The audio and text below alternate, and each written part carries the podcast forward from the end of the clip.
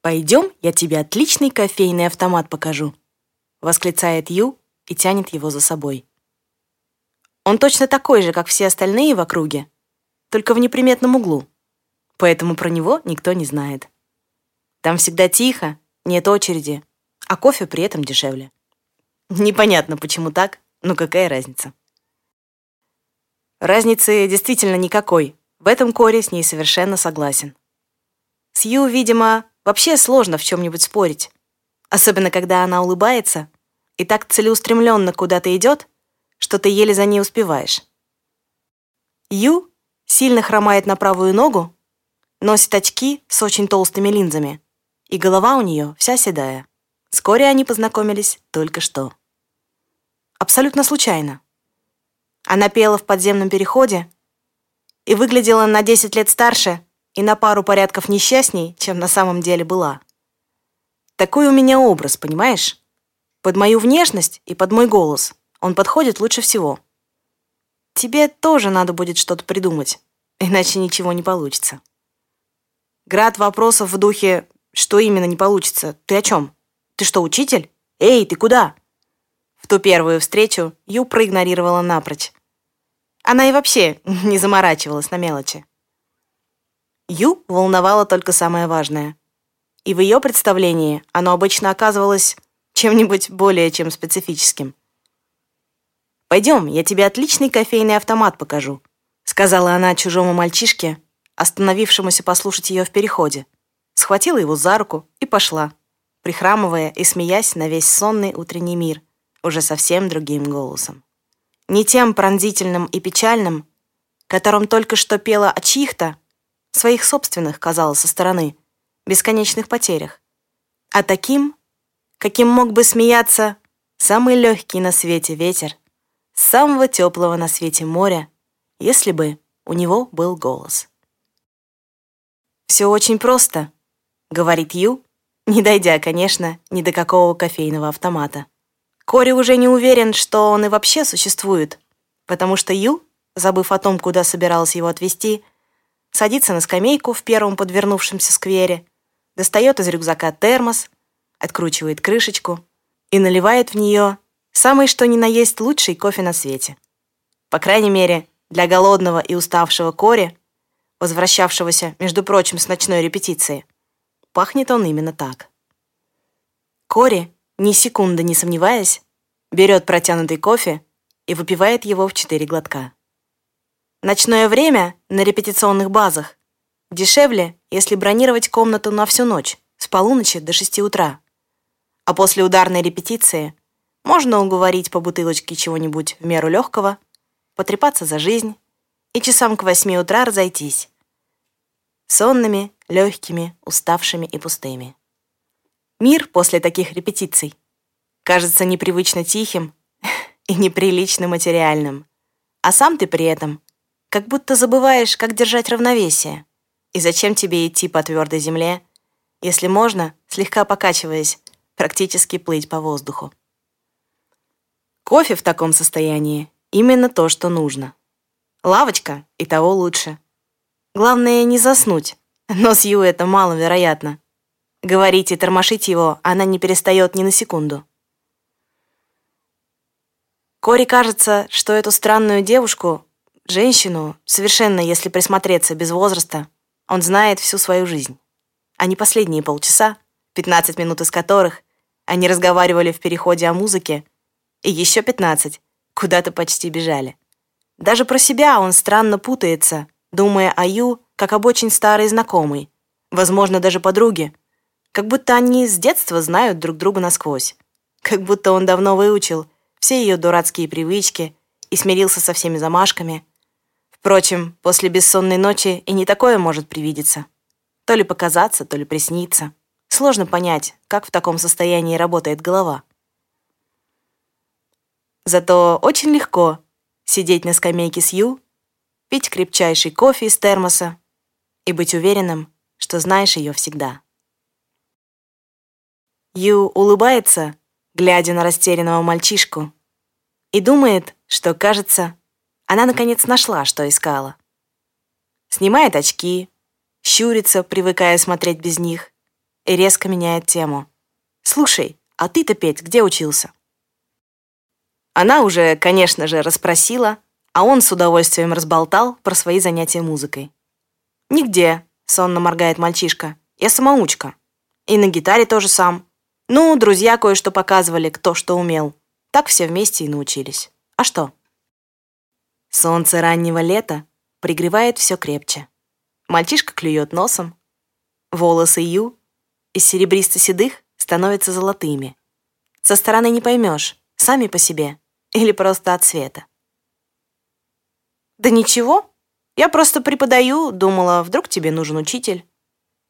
Ну, конечно, он должен был попасться на этот крючок. А как же иначе? Все они, маленькие и яркие, всегда хотят казаться большими. Хотят, чтобы их любили, чтобы было за что. Думают, что этому нужно учиться. И тут они совершенно правы, с той лишь разницей, что учиться нужно совсем другому. Таким вот, как этот мальчишка, громким, ярким и пока бестолковым юным ветрам, нужно прежде всего учиться дышать. Ю улыбается мальчику, оставляет ему номер телефона и термос с остатками кофе. Говорит, на неделе встретимся, тогда и отдашь. И исчезает. Не забыв, конечно же, проследить, чтобы он, покачиваясь, поднялся со скамейки и побрел в сторону дома, который волшебным образом оказался буквально в двух шагах от сквера, в котором они сидели. Когда проспится, очень удивится, как это они в поисках кофейного автомата умудрились пройти чуть ли не половину города. Но спросить при следующей встрече, конечно, забудет. В этом Ю давно уже выдающийся мастер. «Ты сам хоть слышишь, как ты скрипишь?» — спрашивает Ю. Они стоят под мостом на набережной одной из двух нешироких городских рек, и Кори в ответ на «ну, спой просто «а» на такой высоте, на которой тебе удобно», пытается изобразить что-нибудь, что Ю сочла бы хотя бы условно приличным. Пока что у него ничего не выходит. «Нет, не слышу. Мне все говорят, что я отлично пою». «Ну, конечно». Ю сидит на бортике над водой и болтает ногами. Очков на ней нет, правая нога не причиняет ей никакого видимого неудобства. Волосы кажутся просто очень светлыми, а совсем не седыми. Кори уже бросил пытаться вспомнить, откуда он взял, что Ю выглядит как старуха. Приснилось, наверное. Это совершенно точно та же самая женщина, голосом которой он несколько дней назад заслушался в подземном переходе гадая, научится ли когда-нибудь так же красиво петь. Кори, в общем, вполне нравился его голос и его любительская группа. В школе, даже занимавшая какие-то призовые места на конкурсах самодеятельности для старшеклассников, а теперь существующая в урезанном, но все еще гордом составе. Кори, вокал и гитара, его друг-барабанщик Лени и еще один парень, сессионный басист – третий меньше, чем за полгода. Песни, которые он, напившись, писал десятками, ему тоже скорее нравились, хотя гениальными их назвать было сложно. И все у них, в общем, было отлично. Найти бы еще кого-нибудь понадежнее на бас и, может быть, духовых добавить. Но это уже на будущее, потом. Даже слушатели на редкие пару-тройку раз в год концерты приходят, и в меру красивые девушки танцуют, аплодируют, зовут потом на свидание, но... Но что-то не то, что-то неправильно. Хотя признаваться в этом не хочется до изумления. Хочется продолжать играть музыку и не замечать, как со временем она не становится ни лучше, ни искренней, ни живее. А еще хочется петь, как странная седая женщина в переходе, чтобы аж коленки подкашивались от того, что все это может быть правдой. А она, чудо чудное, даже предложила его поучить и сидит теперь под мостом, над водой. Говорит, здесь акустика лучше, чем на любой студии. А петь на случайную публику ему все равно нужно практиковаться, так что прохожие не помешают. А что мы им помешаем, так они все равно через пару минут исчезнут за поворотом. Какая им разница? Да и народу тут по вечерам мало. Давай, говорит, покажи мне тот звук, который тебе самому нравится. Не бойся, мол, не сегодня и не меня. Ну же. Странная она все-таки. Кори берет комфортную высоту, и эхо разносит его голос далеко по воде. Снова и снова и снова. И каждый раз Ю говорит, что это не то. Попробуй опять. Поищи, где тебе будет еще удобней. И сама, практически не прерывая фразы, показывает, как, например, это могло бы быть. От ее голоса, кажется, вибрирует мост. Кори никогда так не сможет. «Воздуха добавь, глупый», — подсказывает Ю с мягким укором. «Ты же совсем не дышишь». «Дышу». «Нет, дышать — это когда вот так». Ю вдыхает и берет очень низкую ноту. Кори кажется, что волосы ее становятся алыми. Она такая закатная, эта нота, весело говорит Ю, дождавшись, когда звучит эхо. Как когда дуешь с земли на воду. Да брось, у тебя тоже получится. Может, не совсем так, но похоже. Сам удивишься. Дыши только давай, ну. И Кори дышит. Он дышит все это долгое лето. С тонкого дымчатого июня до плотного августа, пахнущего яблоками, влажной травой и осенним туманом. «Дыши!» — говорит ему Ю, и он дышит, мерно и глубоко, совсем как океан на рассвете. Первое время они и вообще только сидят по вечерам под мостом и дышат. Вернее, Кори дышит, а Ю травит байки. «Если бы я была ветром», — говорит она вроде бы в шутку, а глаза сверкают хитро и весело, и про хромоту и очки все давно забыли, и волосы у нее теперь рыжие. И Коре не хочется спрашивать, почему все время меняется ее почти некрасивое лицо. Ю и правда можно было бы назвать некрасивой, если бы кому-нибудь пришло в голову думать о ней в таких категориях. Но нельзя назвать красивым или безобразным лицо, которого практически не существует, потому что оно меняется, как небо в течение дня. А вся Ю при этом звучит ветром с моря, эхом под всеми мостами на свете. И Кори согласен не думать, кто она или что, лишь бы она не переставала заставлять его дышать и звучать. В конце концов, каждый до какой-нибудь степени бездна. И если бездна, которая ты, полна воздуха, ветра и смеха, просто живи и радуйся. Если уж очень захочешь спросить, спросишь. Только, пожалуйста, потом. Когда-нибудь очень-очень потом. Не сегодня. Смешной такой хороший мальчишка, думает Ю. Жалко, Чарли не видит. Интересно, что бы он про него сказал? Люди так редко бывают ветрами. Поют, и хорошо поют, мелодично, красиво. Для других людей идеально. Только дышать забывают.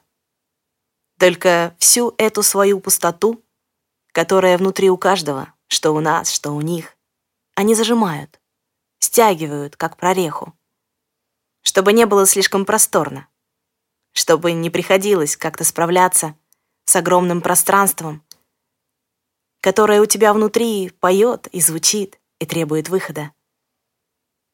И ты не знаешь, что с ним делать и ты его закрываешь, переставая дышать, переходя на поверхностное, еле слышное, самым краешком легких, самым краешком самого себя.